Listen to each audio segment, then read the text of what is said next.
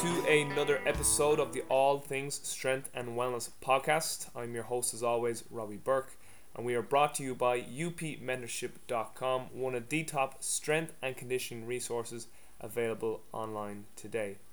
This episode's guest is Irish strength and conditioning coach and functional medicine practitioner Owen Lacey of the Irish Strength Institute. Now, Owen was a very early mentor of mine, so it was an absolute pleasure to finally have him come on to the podcast. On this episode, Owen and I discussed many, many topics, including Owen's background and his influences, the worst and best things that Owen is currently seeing within the training profession, how Owen integrates functional medicine within his business model, Owen's top tips on possible nutrition and lifestyle strategies that can improve one's overall health, how Owen deals with the constant demands on his own health and wellness from, from his traveling around the world as he coaches and educates the biggest mistakes that Owen has made in his career to date and what he's learned from these experiences. And Owen also talks about the upcoming Irish Strength Institute conference on July 23rd and 24th, where Owen will be speaking alongside Dr. Eric Serrano and bodybuilding expert John Meadows. And that's definitely a conference you don't want to miss out on. I also asked Owen who would he invite to dinner if he could invite anyone, and we also covered a lot more topics throughout the show. But guys, this was a really great episode with Owen, and I hope you enjoy Owen Lacey, it's it's an absolute pleasure and an honor to finally have you come on to my podcast. Um, just for the listeners on who may not be too familiar with who you are, could you just fill us in on your background? Okay, so a little bit of background on myself. Uh, my name is Owen Lacey. I developed the Irish Strength Institute with John Connor and Stephen Ward uh, back in 2004. Um, I'm in the industry now.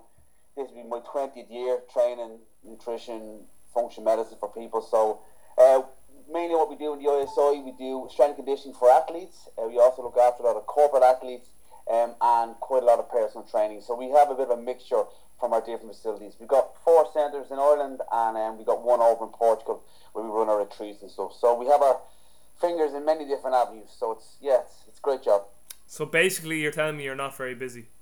Uh, yeah, I'd, I'd, I'd, like to say that. You know, one thing, it's, it's, uh, it's funny because you talk to so many athletes and and clients trying to get them to, to manage their own stress and their own time. I think sometimes we have to eat a little bit of humble pie and take our own advice. So yeah, things are things are busier than, than I, I should let them be. But no, it's, it's great. It's great. Great stuff. Uh, on a question I always ask all my guests is, who has been the biggest influence on you, not only as a coach and as a um, functional medicine practitioner, but also as a person? So who, who what people spring to mind when I ask that? You, you know what? I, I you know me a long time, Robbie. I probably would have have different uh, people. I would say at different developments of my career. Mm. At the at the moment, one person that I've been involved with for a long time, and his his influence has been there for, for in a lot of different avenues.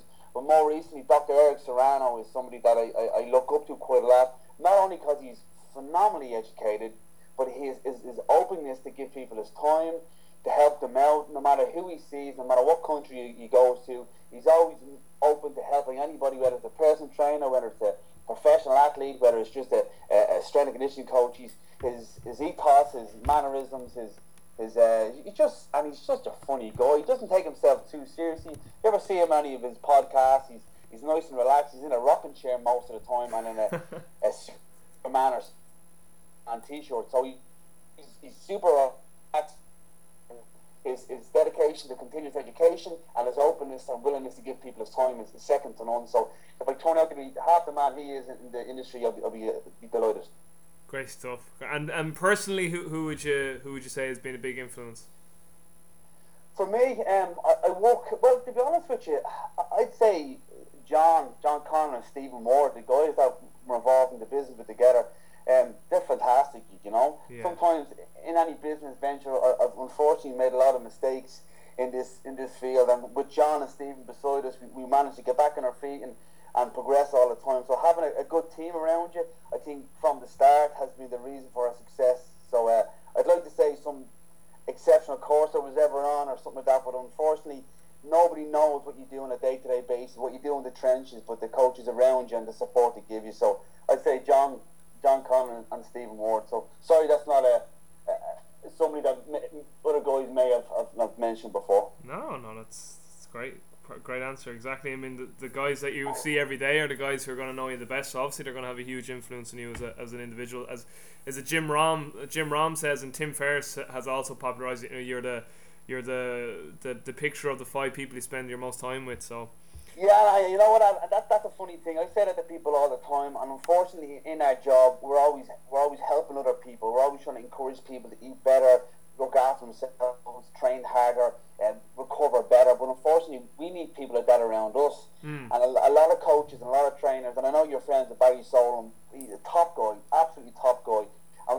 These people around you are doing so well for themselves and they're still willing to help people, they're the people you need in your circle. They're the people you need to be able to send an email to and ask a question or drop an email, see how, how stuff is going. So, yeah, you're definitely the average of the five people you spend the most amount of time with. So, it's a decision that I, I constantly make that every time I go into any of the gyms, whether it be in the city centre or here, or here in Artane, that you try to you give something to the staff, you, you, you interact you, positively, you check in how they're doing, you know, so you have to be around positive, encouraging people all the time. Great stuff. Oh, another question that, that I ask every guest that comes on, and before we, we kind of we get into the main topic of the show, which is uh, I definitely want to touch on your expertise about functional medicine when it comes to how you combine that with uh, personal training and strength and conditioning. Um, but before we get to that, this question I always love asking everyone that comes on is, what in your opinion are the best things and the worst things you're currently seeing within the fitness profession? Okay, so I'll, I'll go. I'll go straight away into into the worst thing that I that I see all the time. Um, I did this job, Robbie. As you know, it, it's it takes years. It takes a long time to get really good at it. Yeah. And unfortunately, there's a, there's a lot of people flooding the industry and and getting uh, contact with athletes and not even athletes. It, it, just getting in contact with clients and giving them a service that is not specific to what they need they're not. They don't have the skills to fully assess people. Their training may be getting a sweat going for the clients, but long term use, this is going to cause you know low back damage, cartilage damage in the knees, uh, postural abnormalities, uh, functional movement issues. So, uh, to be honest with you, I see a lot of people qualifying um, in the industry and getting in contact in front of a client way too early. I think there should be much more of, a, of an internship, mentorship, development system for, for, for uh, young trainers, young coaches, mm. where like they, they may work with an academy for a couple of years before they get in contact with a senior or a big team, or when they go to a big gym, maybe they start off on a tiered system before they get in front of people. I just think it's uh, it's very easy and very quick to get qualified in the industry these days. Any qualification you get is just a license to begin your journey of learning. Yeah. Just because you do a six week or nine week personal training course or strength and conditioning weekend, that doesn't mean you're strength and conditioning coach. You know, you, you need to put the years in. You need to travel. You need to learn from other experts, learn from their mistakes. Um, but yeah, my biggest thing is I see people training people way too early with not enough experience. And what would you say then is the best thing you're currently seeing? The best thing is, you know what? I, I, I have a client and she's involved in fashion, and as she tells me, it's, it's, it's fashionable in Ireland to wear training clothes but it's actually fashionable in Ireland to be fit and healthy. Yeah. And one thing I like is it's becoming more fashionable, which is great. People are becoming much more conscious of the, of the food they put in their mouth, rather than complaining about taking supplements or complaining about buying organic food, where they used to, you know, they spend 50, 60 euro on alcohol the weekend. Now they realise that they're investing in their own health. So I think the fact that nutrition, training, lifestyle modification is coming more to the forefront, I think that's a hugely positive thing. I think there's a lot of really well-intentioned coaches and trainers out there doing their utmost to help people uh, and to support their athletes and clients as best they can. So, and Irish people, I've been pushing this boat. You've been pushing this boat for a very long time, Robbie. Getting Irish trainers, and I'm not biased for Irish trainers, but I'm Irish, so I have to help out. Mm-hmm. But people are constantly evolving; they're constantly getting better. I, I go to courses once a month I'm actively studying every single day. And the more I see other trainers, the more I see them doing the same thing. I think it's infectious when you see people constantly raising the bar, constantly getting better. And that I think is a very positive thing.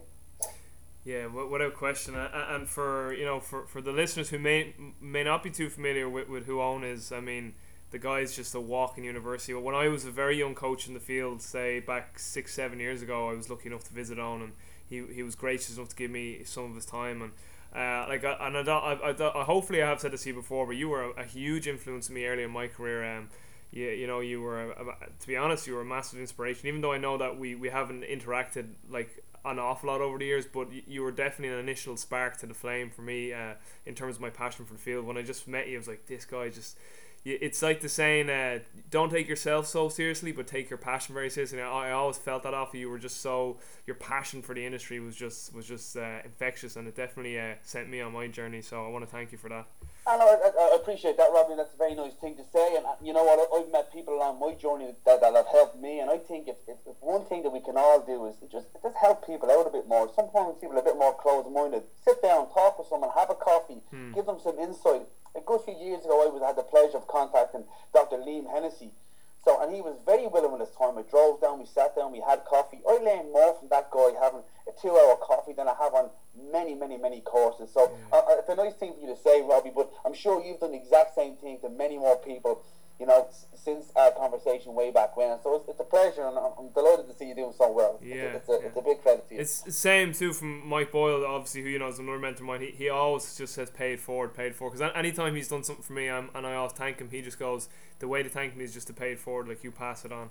Yeah, so, definitely uh, agree. Yeah, definitely. So, Owen um, as, as I was just said before the last question, the kind of the main topic I, I want to uh, get on the, the show is uh, you you have a very very broad background in in many fields, but you've definitely developed yourself an awful lot in the area of functional medicine. So maybe just uh, in the initial question here, why have you why have you educated yourself so much in functional medicine, uh, and, and how have you integrated that in with your um, with, with your with your personal training and your strength and conditioning with your clients and athletes? Okay, so functional medicine sometimes can, can be a bit, people may not understand the exact topic of what functional medicine mm. is. Functional medicine, in a, in a nutshell, is a, a patient centered approach to the management of chronic disease. Now, I don't deal necessarily with, with clients that have diseases as such, but I'm not dealing with healthy clients all the time. Yeah. So, when someone comes into me from a biomechanical standpoint, I might look at structure, function, length tension relationship, movement patterns when someone comes to me from a nutrition standpoint, yes, I do look at macros. Yes, I do look at nutrient timing, but I also look at trace minerals, vitamins, minerals, and recovery, sleep, detoxification. I think if, if you start to narrow down the field of your interventions, you're doing your client and your athlete a disservice. Mm. So the reason why I started off studying functional medicine was I, studied a lot with, with Charles Poliquin, uh, as you know, and, and I used to teach a lot of his certification courses. But I felt that there was a disconnect with some of the material, and I wanted to find out more information. And that's when I found the Institute for Functional Medicine back in 2005. And going into that, I was the only guy in there that wasn't an MD.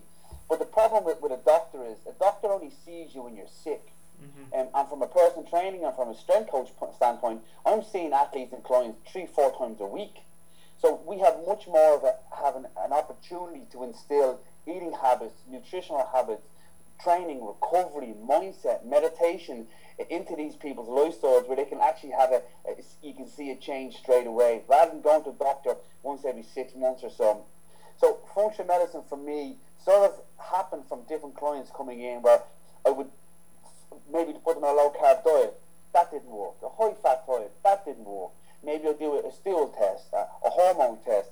And I would just constantly work with a client and the journey of getting them healthy was a, was also a journey for them, but a learning journey for me. So when you do so many stool tests and so many hormone tests, you start to really learn the, the intricate parts of, of each person's physiology, you know, their, their detoxification pathways. But I always learned it from a case by case basis. I, I, again, I, I, studied so many courses, attended so much uh, case studies and, and, and internships and different practices.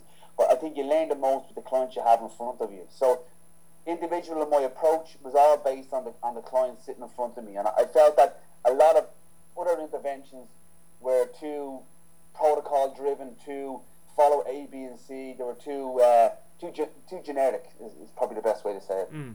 And, and how how do you integrate that? Like, do you in terms of your client, your personal training clients or your athletes? Do they do you do you do a certain um, do you do certain testing on all of them, or is it just if you feel that they need a test, you'd recommend it, or is it part of their sign up package that you always run maybe one or two things just to make sure they are okay from a health standpoint, or how do you go about that, or or is it a completely separate entity? Is, is it like uh, personal training and strength conditioning are one service and functional medicine is another? Is, is that how you package it? Well, how I, how I package it is a little bit different. When someone comes to see me, with I'm, I'm the only real functional medicine uh, practitioner in the ISI, so mm. people only come to see me when they've gone through the training, they've gone through the, the sleep uh, uh, recommendations, they've gone through the digestive support, and there's still an issue. Mm. So 80% of the people that we have will get better on, again, 80% of the information. But again, yeah, there's 20% of those people that need more investigative uh, testing. Mm-hmm. We've actually just last week, we, we linked with a, um, a laboratory in Sandyford, which is great actually, because I generally have been using Genova and SpectraCell and these other labs abroad, but we've, we've now linked with this uh, lab in, in Sandyford. Great. And with the help of Dr. Brian Walsh, which you know, and Dr. Eric Serrano, um, we've put together our own, our own, if you want to call it, a blood panel. And in the blood panel, we have all the liver and cholesterol markers. We've the full uh, thyroid screen. Also, a lot of t- uh, hormones tested in there. We've got heavy metals tested in there, and we've got the methylated gene tested. So it's a very comprehensive test. So when somebody comes to me when they've been training for maybe three or six months, or maybe somebody like yourself, Rob, comes to me and say, "I'm taking all these supplements, I'm training, but I'm still feeling tired. Mm. I'm not recovering from training. I'm not putting muscle mass on the right way. I'm not dropping body fat. We can do this complete uh, profile and see from a, from a from a physiology standpoint, from a biochemistry standpoint, from a detoxification to a nutrient absorption standpoint, where you currently are. Because sometimes, let's say you get a homocysteine test done from Genova, that's like 75 uh, uh, pound. That's a lot of money to spend on a test that doesn't give you anything but a homocysteine marker when it comes to biochemistry, you need to see all of what's going on and how they interplay with each other and where you currently are at that standpoint. So, from a functional medicine standpoint, I don't start testing people until I want to know the answers from that test. So, a lot of people test just for the sake of testing. But if, if you make, you can do an elimination diet quite easy. It doesn't cost anything to find out whether someone has an intolerance to a food. You can do a signs and symptoms evaluation of someone's skin, uh, nails, mouth, tongue, eyes, uh, uh, food diary, uh, a sleep assessment to find out what is going on, on, on from a function standpoint. So testing is not always what I do, but for people that need to see results, like like athletes, they need to see blood work. They want to get it done every three or six months. I will do that for them. You know. Great stuff. Great. Stuff. Yeah, and that's kind of kind of the, the, answer I thought you were going to give. That it would be like that 20, 15, 20 percent of clientele, whereas most people will get results with that other kind of 75, 80, 85 percent. And and just off the back of that, if we were just if somebody was listening in and and you know m- maybe their energy's low or there's you know they're they're a little bit they're of a bit a little bit overweight or whatever. In terms of just tips or big rocks, like what are you constantly seeing with clients? You know, probably like most things you see is you know they could, they could do drink a little bit, bit more water, sorting out their sleep hygiene. Like what if you were to give like just and I suppose I know, and I know your sort of personality. You don't like being generally. You always like to be as, as specific because it solves context. But if you were to give someone just so, like good big rocks tips based off your experience, what what, what would your, your tips be? Okay, well, you know what I, I do. I don't like giving out protocols as such, but what I will give you is um, the, the, the six key things that we concentrate on with every client that comes in or every athlete that comes in is that everything you do, Robbie, either um, train or walk, it all depletes from your bank account, mm. your health bank account. And there's only really six things you can do to make lodgement into your health bank account. The first one is air. Uh, second one is water. Next one is sleep. Next one is macronutrients. Next one is, is, is uh, micronutrients. And the last one will be, if you want to call it, mind body. So when we look at anybody, we look at, um, at, at in those six key factors. Are they breathing correctly? Uh, uh, Patrick McKeown has a fantastic book called The Oxygen Advantage I recommend your, your listeners read it. It's a Great fantastic stuff. book about changing someone's breathing mechanics to improve the oxygenation of the, of the body. It's fantastic. Then we look at air, air quality for the clients. Are they in, in the office all the time? Are they maybe they might need a, a air filtration system, whatever it may be. Next, we look at sleep, fixing the sleep. Sleep in Ireland is horrendous. Not only a guy is not having long enough sleep, but it's interrupted. They're waking up three or four times during the night, and they're never waking up refreshed. Hmm. If, if you ask your listeners right now what's the percentage of their battery in their phone, they say, oh, maybe 70, 80%. If you ask them what their own internal battery is, it's lower than that. People are more concerned with keeping their phone charged in, in relation to getting themselves enough sleep. It makes no sense. Yeah, great and, and what happens is the minute people's stress increases, they reduce their training, they reduce their sleep, and they reduce their snacks or their lunches. So the, the, the, things that are actually going to give you energy, people take away from their life the minute they get overwhelmed with stress. They stay up late or watching television, drinking wine. They, they don't consume the lunch. They might skip lunch because they're so busy and work, and they might get up earlier, go to bed later, and again, that's going to interfere with it. And um, those last three things, macronutrients, I honestly find that people deal differently with macronutrients. And again, you, you'll see research across the board. People don't do well on low carbohydrates for a long time. People may need a higher fat type pro, uh, diet or lower protein. So mix it around with people. Every 14 days, maybe mix up a diet. Maybe have a high day, a medium day, a low day. Try a higher fat content diet. Try a, try a lower red meat diet. Whatever works for that client. But mm. assess where they currently are to see if that's going to be a roadblock. Uh, tra- trace minerals you were at uh, Brian Walsh seminars, you know the intricate parts of the vitamins and minerals, the B vitamins in particular, yeah. having the Krebs cycle, having production of ATP from a, a, basic cellular level. So if someone comes to you and they're anemic or they haven't got enough Bs and, or iron, they, they can't expect to be full of energy. So these simple, simple things that you can assess someone's diet, you can say, okay, let's get some methylated B vitamins into your diet. Let's get some vitamin D. Let's get some magnesium in. And things can turn around very, very, very fast for people.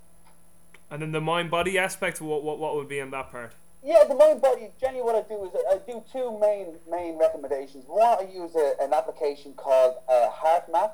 Mm. It's a little plug you put into the bottom of your phone. You clip it onto your ear, and it will assess you, your heart rate and it'll give you what's called a coherence um, yeah, rate. Yeah. But basically, what you want to do is clear your mind, do some diaphragmatic belly breathing, get yourself in more parasympathetic, parasympathetic dominant state where the body's more in a rest and digest and the impact that that has on the HPA axis is fantastic. Mm. But it only takes three minutes.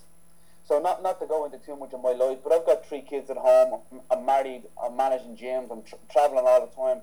So for me, when I get home, I don't want to be answering emails. I don't want to be, you know, half replying to someone on a WhatsApp message because there's a second tick there. They know I've seen it. So sit in the car. I'll do my three minutes of meditation before I go into the house. So I'm a husband. I'm a father. You know, I'm in there and I'm, I'm in the moment rather than bringing work home with me. So sometimes that's a, that's a fantastic little intervention you can put into your life. Next thing we also recommend is an application called Headspace. Mm. And that's another very good way for people just to switch themselves off. I'm not somebody that would be very good at, at teaching meditation to somebody. I'm, I'm again, I'm, I'm, more skilled in the office on the gym floor, but these applications can, you like, give you another staff member on your team that you can help your clients to switch off, relax, you know, you know, switch switch themselves into a more of a rest and digest state. Some people are, are much more in tune with, them, with themselves from a, a spirit, mind, body um, mindset. I'm not that brilliant at that component. That's why I use those two applications to really help me out. Um, you, you brought up, uh, uh, or you touched on the fact you travel a lot, and, and a, a question I've been meaning to ask you for a long time, just again knowing who you are and your background is, how how are you managing um, your health, I suppose, with all this travel in terms of crossing, uh, you know, um, time zones and your circadian rhythm, and, and obviously the, the health detriments that come with a lot of flying. What what sort of uh, measures do you take there? You know, so that that's it's really interesting to ask that question because we I have a number of pilots that I train, um, and I have a, a lot of clients that are extremely wealthy, and they, they will travel to multiple time zones in, in, in, a, in a week. Like these guys might mm. do 50, 60 hours of flying in a week. It's, it's crazy. Um, and we've, we've seen their blood work. Uh, one thing that I've seen a lot in blood work that gets massively depleted is CoQ10. Yeah. Uh, so CoQ10 is something that I really strongly recommend. Next thing, I also look at water hydration, which I know might sound simple to most people, but water with a little bit of charge in relation to Himalayan sea salt and mm-hmm. Celtic sea mm-hmm. salt. And for me, I go to, I'm working with the, the Azerbaijan Olympic wrestling team at the moment, preparing them for the Olympics. So I'm, I'm to and from there every two weeks, um, and sometimes every 10 days. So that's a huge amount of travel. But for me, what I try and do is, is sleep. And there's a lot of research to say that you should have sleep hygiene. You should go to bed at the same time every night and get up at the same time every morning. That's not realistic for a lot of people to travel. So getting as much sleep as you can when you can, I think, is the most important. I don't like naps going over an hour because people wake up a bit too groggy. Mm-hmm. But again, getting regular sleeps, uh, naps during the day, increasing your sleep when you can. Also, from a traditional Chinese medicine standpoint, uh, they would uh, give you an indication that red meat is quite a yang meat, is quite uh, wakes you up, where white meat might be more yin, much more relaxing. So I try to, when I go to different countries, try to only have red meat towards the, the night time or the PM or whatever country I'm in. And then if I'm trying to wake up in that morning, I might have more white meats and, stu- and stuff like that. Mm. Um, also, uh, a good friend of mine, Kevin Darby from Darby Training Systems in Canada, mm-hmm. he, he did a lot of work with the Toronto uh, SWAT team. Um, and one thing that they found, it was from Professor uh, Gil Martin, his name was Gil Martin. And what he showed is when people are heavily stressed from travel or from work or what he, what he called the hypervigilance model, is that when you've been traveling and you land, you have to go to a business or go to a presentation or go to work. If you can train for maybe 20 minutes and get your heart rate to above 65% of your training heart rate zone, it is fantastic for resetting or helping your HPA axis or helping your circadian rhythm get into a more of a, a cycle in relation to the country that you're in. So it's really good for settling down your hormones, getting into more of a, a homeostatic or, or balancing your, your allostatic load. So training, getting your heart rate above to 65% um, of your training heart rate zone is a great way to, if you want to call it, quickly acclimatise hormonally to the location that you're in. And is that as soon as you, or as soon as you can when you get to that, that country, or is that like at the morning time or the evening time, or? I do it every single time I get to the country. That might need be me doing a bit of animal flow, which is the training system we do in the hotel room. Yeah. It might, it might mean me having breakfast and going to the training ground, doing a 20 minute or, or, or, or an hour training session if I have the energy before I start walking and do another workout later on that day. But I want to get myself in tune with that country as quick as I can. And there is quite a lot of research in relation to what they call forest bathing, or shinrin-yoku in, in Japanese they call it, where you get outside, get your feet onto the ground, Yeah. earth yourself, and get some uh, natural light into your body as soon as you can for 20 minutes in the morning. So what I try and do is get my feet on the grass if I can, get out into the light as soon as you can. So it helps the, the pineal gland in relation to your melatonin mm. and get your, your cycle, your circadian rhythm more in tune to the country you're in. You know. Good stuff, good stuff. No, it's just just good to know that I, I'm doing pretty similar stuff, and I, I found it makes a big difference anytime I travel to the states and all. I get the feet into the grass and get the blue light in at certain aspects and ex- Yeah. exercising. And you know, you can change the spectrum of light in your computer and stuff like that. Th- th- There is one thing that I do, and I'm, I'm always conscious of giving recommendations that are not feasible for, for, for, for everybody. Absolutely, Uh, yeah. I, I- do I do sometimes do intravenous vitamin therapy when I come home. I've got a, a client of mine, Dr. Peter Prendergast. He does IVs in his Revive clinic in Dundrum. So if I've done like last year, I went to New Zealand for one day, there and back. I was only in the country for like 18, 19 hours, and then came back. I was I was messed up, but I, I had to do it. So when I came back, I contacted Peter, and you know I got an IV, got myself a bit sorted because I had to land and go straight to work. Yeah. So stuff like that, it's not like people say, oh, IVs aren't realistic. Being on a plane to New Zealand and back in, in, in, for one day isn't realistic. People walk crazy hours during the week. That isn't realistic. So Yeah. sometimes unrealistic expectations or work demands may need unrealistic like nutritional interventions, which IV vitamin therapy is. Great stuff. Yeah, really, really great stuff. And again, I, I fully appreciate you don't like giving out just, just uh, you know recommendations without context. So I really appreciate that. So uh, just for the listeners, I, you know, always remember that there has to be context taken into every situation. Definitely, definitely. Um, on uh, so you, we just spoke about your health there with travel. I, I know you you you you uh you you know you love to train. You take your training very seriously. How how have you managed your training now with, with all this excessive load in terms of a family and kids and the travels? What, what have you been doing from a training aspect? So one thing that I, we constantly try and do in the ISI, I, people used to say to me, "Oh, you do only Olympic lifting." Well, yeah, we do Olympic lifting. You powerlifting? Yeah, we do powerlifting. You bodybuilding training? Yeah, we do. I try to mix it up constantly. I'm not at the moment. I, I'm not competing in anything really. I do a bit of uh, Brazilian jiu-jitsu, which I find really, hmm. really good for the mind and really good for the mindfulness. Because once you're on the mat rolling with, with somebody else, your mind is there. It's not worrying about anything else. So what I like to do is I like to mix things up. I, I, currently, I'm doing quite a lot of animal flow, hand balance and stuff. I do a lot of ring training, and I still do Olympic lifting. I do Olympic lifting twice a week. And integrating into that, I might do some do phases where I might do more Olympic lifting and, and composition training, and then next month I might do more powerlifting and you know stability control training. I think once you fix yourself with one modality of training, you, you, you may have injuries and instabilities and offset uh, cause imbalances in the body. Because I'm not competing in powerlifting or Olympic lifting, I don't have that narrow area where I have to focus on those three lifts or two lifts, whatever the case may be.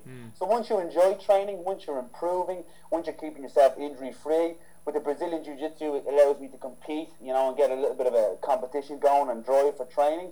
And I have some great training partners. I'm lucky enough that we train quite a lot of the SBG guys, so we get to train with some really high level uh, grapplers and BJJ guys. From a training point of view, I just try to keep, and I always, I'm always changing it. I'm always trying out new things, trying out new stability stuff. Dr. Serrano's got some crazy t- takes on exercises from from a movement standpoint. Mm. I see guys that are super strong deadlifters, super strong on the bench press, but you ask them to do any sort of scapula retraction or stability or, or external rotation work from the shoulder, not necessarily from the hand, but maybe from the shoulder, like centrate the joint, and they can't do it. Mm. So I think it's important to keep stability, control, positioning, posture. So that, that's the sort of stuff we concentrate on. We mix it up all the time. Great stuff. Great stuff. Uh, just switching gears a little bit. So you know, we kind of talked about functional medicine. We spoke about your health and your training. Maybe just uh, we'll touch a little bit on now to actual strength training or personal training, strength and conditioning itself. You know, if I was to say to you, what what is what what is your training philosophy or what are the training principles that drive your training process when it comes to training clients? Because you you know you're, you're not just a, a functional medicine guy you know at your at your core you were a, you were very much a, a strength and conditioning coach um, and you still train a lot of people as you said you're involved with the Azerbaijan wrestling team. So when it comes to the training process on how, how would you summarize your philosophy when it comes to training? Oh, so when it, when it comes to training, I'm very much, um, we have a principle in the gym, it's called a GTI principle. We have a goal for every client or every athlete. We test them according to their goal, and then once we have the information or the intelligence from the test, then we put a program in place. Hmm. So let's say, for example, you have a client come to you that's maybe it's, he's a pilot. He's going to be sitting for a long time. So our initial approach to training will be to offset the posture imbalance caused by prolonged sitting. Do I care if you can bench press and deadlift the world? No. I try to get him functional. I try to get him moving. I try to get him in control of his joints. I try to get his posture corrected in conjunction with maybe he's looking to lose some body fat, maybe he's looking to put on some muscle mass. But our key thing is to improve the function of the joints in the body, improve the, the balance between right side, left side, length tension relationship and control. And only when people are, are proficient at those movements do we start to maybe load them a bit harder. Um, so my main approach when people come is to basically offset any injuries, imbalances, or postural concerns, get them aware of the body. Sometimes people do not have the ability. We have a physio here, Shay Caffrey, um, and Stu McGill has a great quote saying, uh, people that have gluteal amnesia, they can't turn their glutes on at all. And he finds that a lot of the people that come, they don't have the motor control, they don't have the activation of their core. So these are things that we drill for people, maybe for the first two or three weeks. And as they come along, as they progress with control of their body, as they progress with their flexibility and their posture, then we start to load them accordingly. Um, I'm a big fan of bigger movements. I love I love chins, shoulder presses, bench. I don't, I'm not a huge bench fan, but I'd rather shoulder press and bench someone for, for body composition um, and for health. I love squatting if people desire to squat, if people have that range of motion to squat. And we're big split squats, lunge fans. I don't like putting people on too many machines. Uh, to be honest, I like to get them up and moving. Um, but ch- machines have their place Yeah, um, in relation to their goal. But I'd like to have people injury free, healthy, get get a good bit of tension in the body. Tension for tendon strength, tension for ligament strength, tension for uh, bone support, um, and, and mineral density. Putting on a bit of muscle mass is always a good thing, but a lot of things have to be in place for muscle mass to come on board. But if you can get your clients stable, in good posture, flexible enough to do a lot of different exercises. In one month, we can get people flexible, in good posture, good range of motion, good good balance all over the body. You have a much more wide variety of exercises that you can pick. Our clients that are on machines, they're on machines because they want a variety. They're not on machines because they have to be on machines. Mm. So that's that's the difference. A lot of people go in, they go up and down, left and right, round and round. That sort of movement doesn't happen naturally in the body. We want to have the body to do whatever we need it to do, and then we can fatigue different areas on, on machines if we need for, for bodybuilding or, or fatigue or body composition, you know?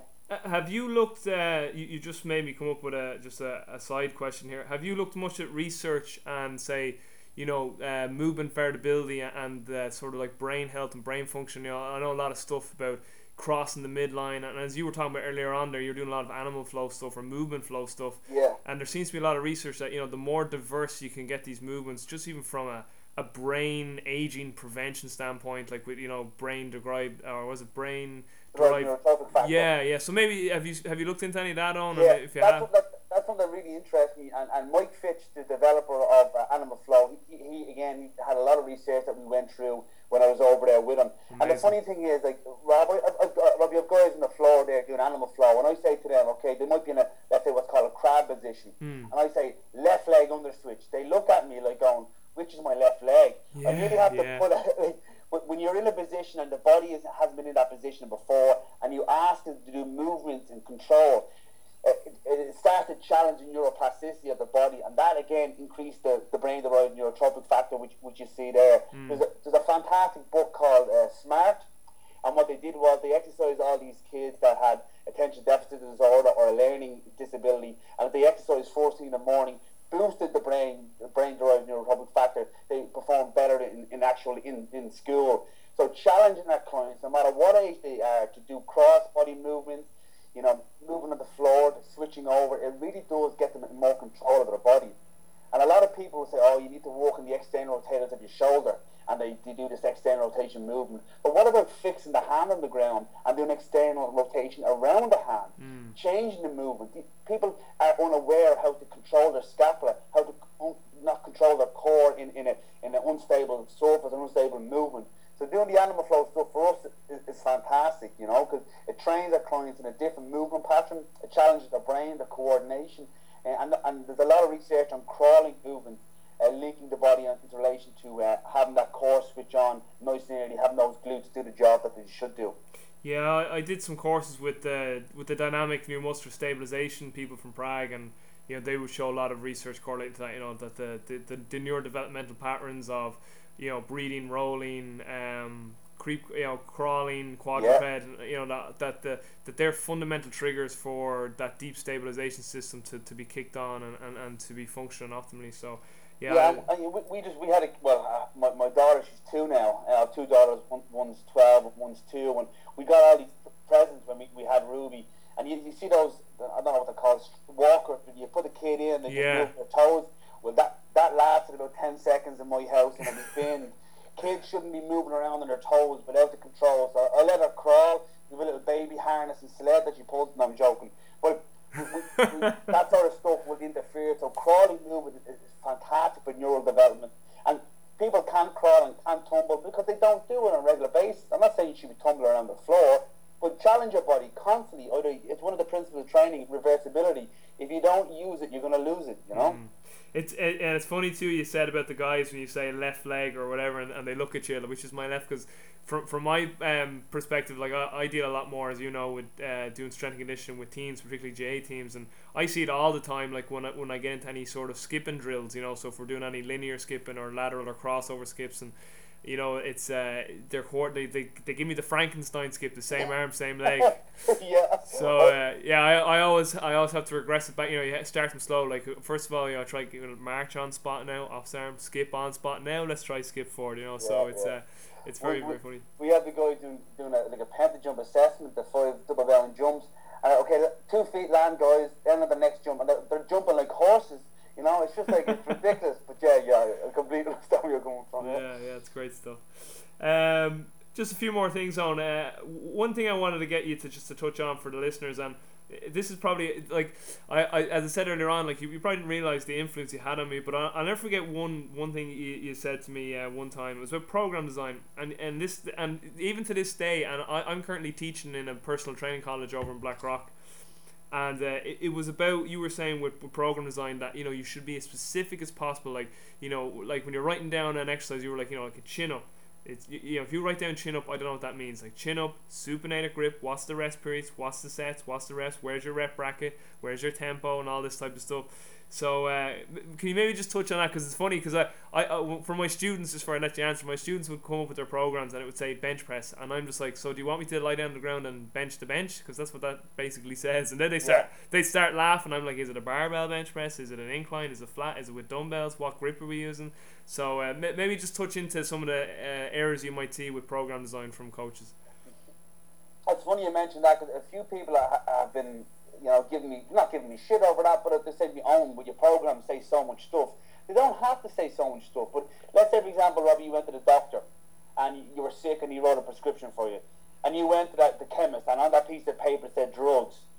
the, the, the, chemist wouldn't know what to give you. But if exactly. you write a program, it's called exercise prescription for a reason. Yeah. You write down a program. That program is causing the stress to that client or athlete's body in, in and the goal of that program is to cause enough stress to that person's body so that body homeostasis goes off balance, you have an adaptation and you have a response.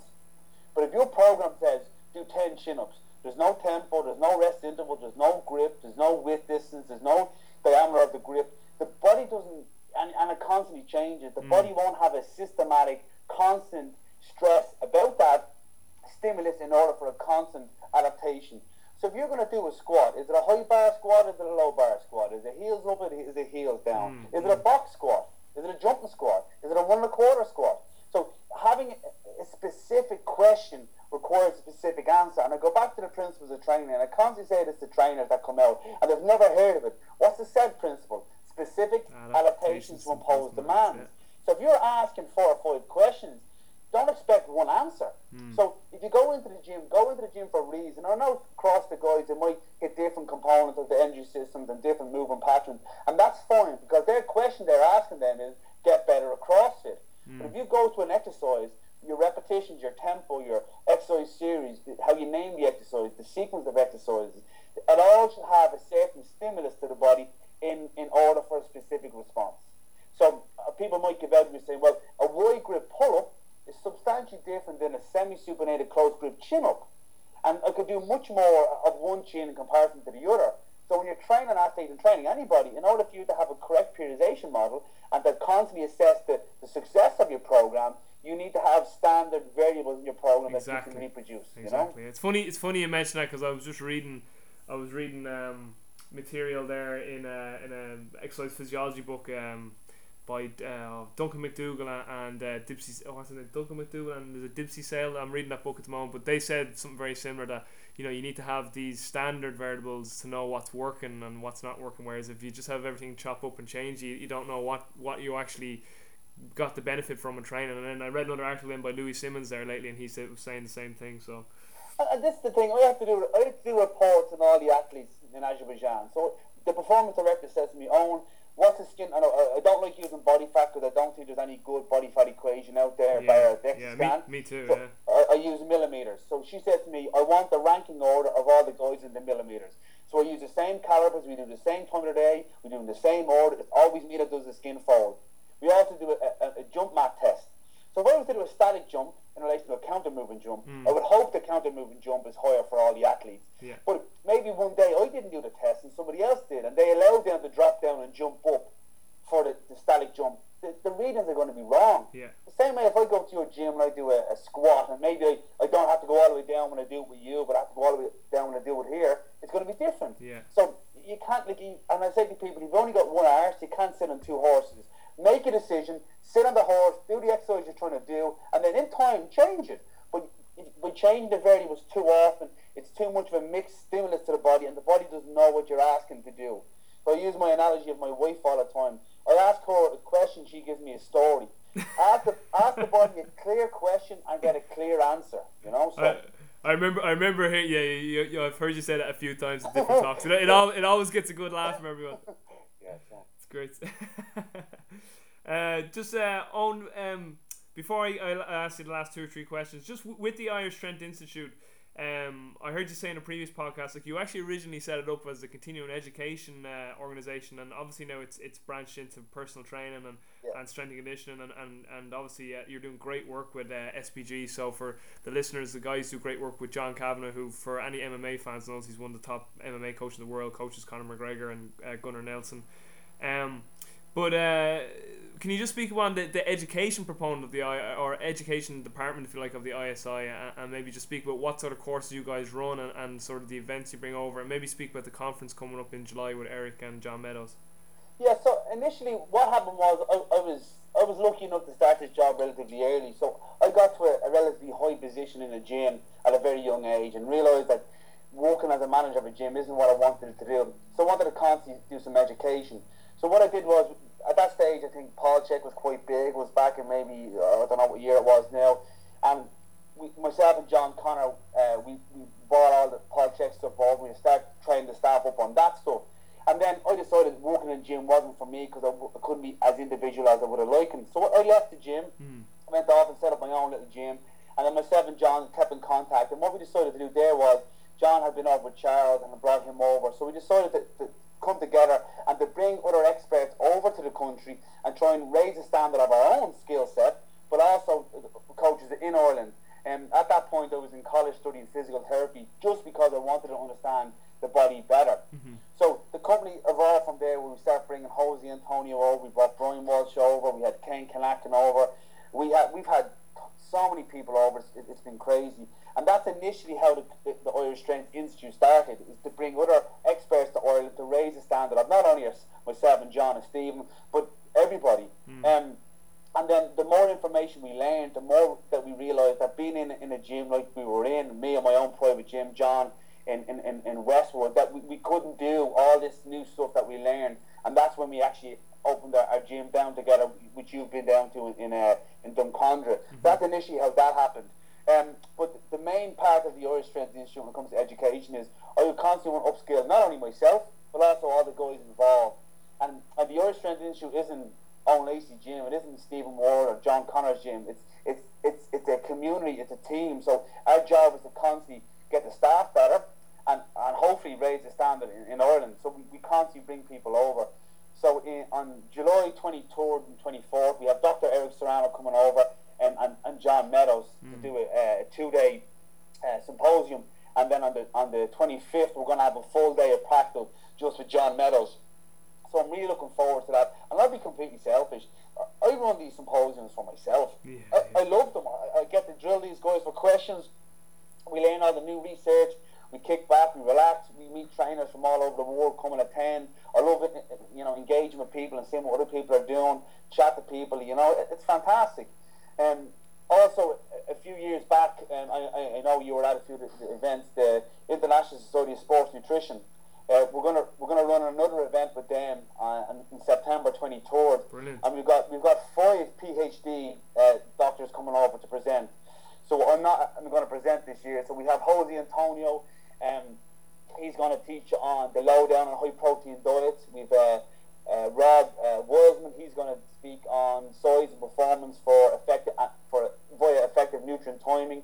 We've uh, Dr. Sean Albert, he's going to teach on physique versus sports nutrition. We've Dr. Uh, Darryn Willoughby, he's going to talk on sports supplementation for mass and strength. And then Dr. Ian Jeffreys on the difference, um, the different, the difference maker, the five mindsets of uh, develop a great coach. So again, we, we do it for ourselves we also do it for other Irish coaches just to raise the standard across the game. So. Uh, it's funny you said you do it for selfish reasons because that's exactly why I started this podcast. yeah, I don't blame you. So uh, yeah, no, I, I always say to everyone because uh, like uh, and um, you know the example I use is you know like this this is like uh, I've got 94 episodes as of as of this recording right now, and so I started back in 2011 my very first episode and people were always like, you know, why did you start it? And I was like, I always just give the analogy of Paul Chek, and like an hour with Paul Chek one on one is going to be five hundred dollars. But as soon as I said it's a podcast, he, it was for free. Then so I was like, you know, I, yeah, I can benefit. Everyone can benefit. So uh, and actually, I have Paul booked in for next month, so I'm looking forward to having him back on too. But uh, he's a, he's another phenomenal guy. Like, like I, I, I, I was blessed to be in, invited to speak at the SWIS convention last year, mm. which for me was a, it was a huge career highlight for me. Absolutely. First, yeah, when I spoke with um, uh, William Kraemer and Stephen Fleck at, a, at the very first IWFN convention, that was a huge highlight. And I remember getting the, the SWIS videos, the SWIS videos on VHS. Most of your listeners probably won't remember what VHS is, but I remember watching them on that and then to be invited.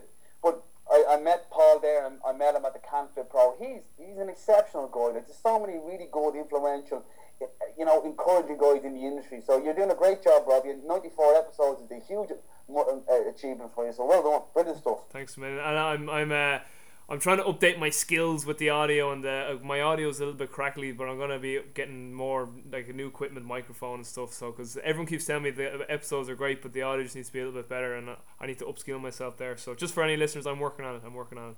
Constant evolution. That's, that's exactly it. Constantly improve. The Kaizen principle. There you go. Um, just wrapping up on it. If I was to say to you, uh, you have uh, we're going to book a, a restaurant and uh, we've got five places at the dinner table who are the five people dead or alive that you would invite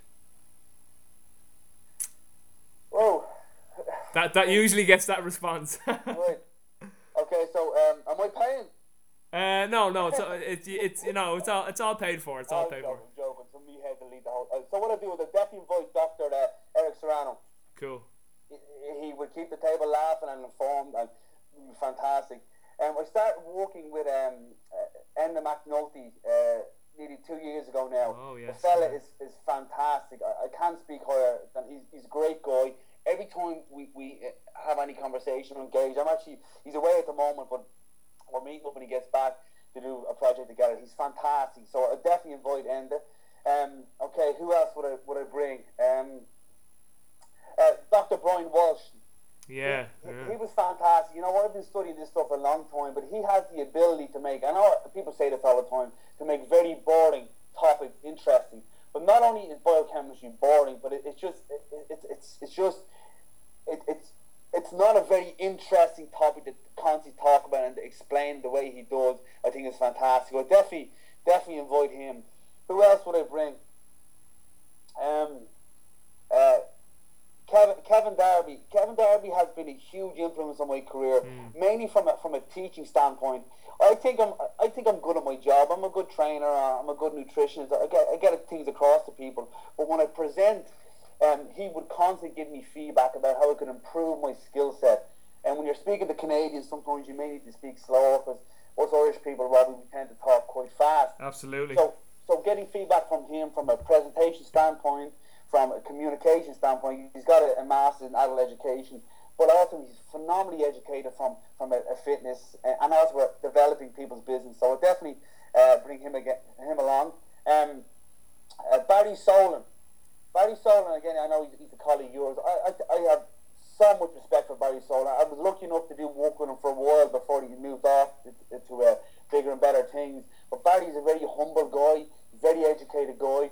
Um, and I think, he, again, for as a role model for a lot of young uh, coaches out there, he would be fantastic, you know, and he, a lot of people could learn a lot from him. Um, I know he constantly learn from everybody every time I meet with him. So he, he'd be a great guy. Um, and I'm gonna, you know what I'm gonna do is I'm gonna leave the last person empty because I'd have to mull over a bit more before I brought somebody else. You think I should, should throw a woman in there?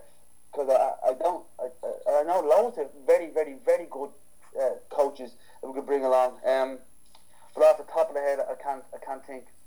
Now, in fairness, in fairness, you, you did pretty good there today because that's a tough question uh, when it's when it's given to you off the cuff. So you did pretty good there. By the way, you're, you're already at five people when you mentioned Barry. So Was he? yeah, Okay. you have Eric, you have Eric Serrano, and the McNulty, Brian Walsh, Kevin Darby, and Barry. And I, I'd say if Eric's funny, Barry's a good bit of crack too. So you'd have a lot of crack at that table. He's, he's great crack, great Yeah. crack.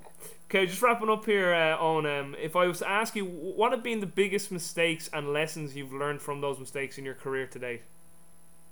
Uh, my, my biggest mistake, I would say, was was narrowing my narrowing my field of, of study. Mm. Um, what what and what I, what I mean by that is sometimes, no, not sometimes, all the time. Every course I've ever attended, the person standing on the podium, the person on the computer, the people that write the books, these guys are, are- in a different, a complete different environment than I'm in. When I have a client sitting in front of me and I'm assessing them, I'm not assessing the same clients that are in other people's offices. So in the past, I, I, I had tended to take on board other other interventions that other coaches and other nutritionists did, and I didn't modify them to suit the person in front of me. Find that I think trainers should realise that every course you go to, please take from it what you will, experiment with it, change it, do it on yourself, do it on a few clients that are willing to do it, but don't follow anybody's system as the, as, as the as the Bible. You know, make up your own system. Study, constantly evolve yourself, and come up with your own intervention for that client. But please don't say, okay, I'm going to study with this one person, and that's the system we're going to follow. Open your mind to everything, you know. And I- unfortunately, when I was young, I was eager to learn as much as I could, but I possibly didn't expand my my um, areas of where I was learning that information from. Great, great answer. I know this next one's gonna be tough for you because you are the ultimate bookworm. Like I, I think I'm an ultimate bookworm. I've, I've about, I'd say maybe, I probably run about eight, nine hundred solid books, and I probably have about five thousand like electronic ones. But you're probably about a, hundred thousand books.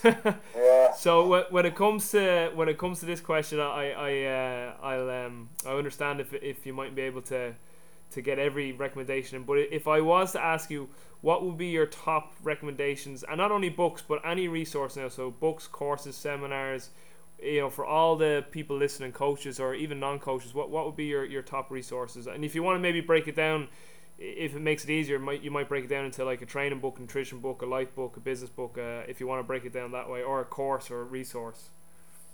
Okay, well, um, so again, this is for trainers and coaches. Yeah. Okay, so what I would say is, I always like to have a few different um, areas of study. Um, I, I use an Audible account. Yeah, cool. I, I, I think an Audible account is fantastic, and what I do is I listen to the books times two. I, I, at the moment, I'm, tr- I'm trying to do it 2.5. So when I'm in the airport, I'm flying, I can get through a book pretty fast. So Jenny will go through at least minimum minimum target of a book a week. That's the minimum target that I get through. Uh, when it comes to books that I listen to, um, I tend to try to focus mainly on nutrition books or uh, mind body books on, on my Audible account. Books that I think are, are, are is that a really tough question? What I'll do is I'll, I'll, loop around and I'll come back to the exact book that I recommend. The next thing I do is I, I think it's good for trainers to have an online course going all the time. Yeah. So an online course, and I, I, you did it too, the Metabolic Fitness Pro. Yeah, yeah, I have Brian's one, yeah. Yeah, I, I thought that was fantastic. I thought that was really, really, really good. Um, so that is a really good book when it comes to a really good course when it comes to getting a basic level of uh, understanding of biochemistry for trainers that may not have done it. That's the metabolicfitnesspro.com. His, his fat, his fat is not your fault. What you done too is excellent introduction as well. Yeah, it is really good. I know he's going to develop that into the level two and level three of, of his course, so that's really good. Um, when it comes to actual live seminars, I've honestly found that there's no real live seminar uh, uh, as in you go to that has everything in it. I, I, at the moment, I've been enjoying much more like symposiums, bigger events. There's a big event in New York. It's called the Integrated Healthcare Symposium. Wow. And it's generally on function, generally on functional medicine, and and that's really good. The only other one that would meet the same level of that is the annual uh, uh American Academy of Anti-Aging Medicine, or A4M, in Las Vegas. I went to that in December. Mm. Um, and that was that was a lot of different people talking on a lot of different topics, so you could sort of tick a lot of boxes when it came to that. Brilliant. Um, and then the next thing I would do is, I, like, I know this is going off topic, but the. Audible account, having an online course to do, attending a big symposium at least every three months, I think is very important. And then exactly what you're doing right now is to contact someone, maybe that you admire, maybe that, that that's an expert in the field that you want to improve your skill set, and book an hour with them. No matter what country they're in, you can schedule a time to sit down for an hour and, and chat to them. So there is an area where it be flexibility, or whether it be control or stability, or, or, or or Olympic lifting, powerlifting, detox, thyroid balancing, hormone testing. Find out the best people, read their books, look look at any information they have online, and then contact them and yeah. then do a, a, consultation with them online, and you get tons of information. Um, one book that I did read recently that I, I don't know whether you you might you, I'm sure you've seen it. It's called the Triphasic Training. Yeah, by Cal Dietz. Yeah, I thought that was really good. I just finished that, like you know. I enjoyed I, that. Yeah, I enjoyed that book too. I, I, I started it a while ago, and then I, I, again I, I went off, and then I just finished it there two, two or three days ago. Um, and I, I understand the system. It's quite a big book, and he put a lot of work into it. His links and videos. I think there's a lot of time put into it. That was really good, like you know. So from a training standpoint, that's that's relatively new. Well, not new. It's just different, different scope. I think mm, it's good for mm. trainers to see that. Um, from a nutrition standpoint, um, there's a, a really good book, uh, the, the, textbook of functional medicine is something that I think it should be in everybody's arsenal. It's a go-to uh, reference book, yeah, yeah. which is fantastic. Um, uh, other than that, I, I, I wouldn't be able to narrow down any one book. Yeah. You know. If, uh, if if, if uh, that's all, then that's f- absolutely fantastic. That's, that's probably one of the most detailed answers I ever got.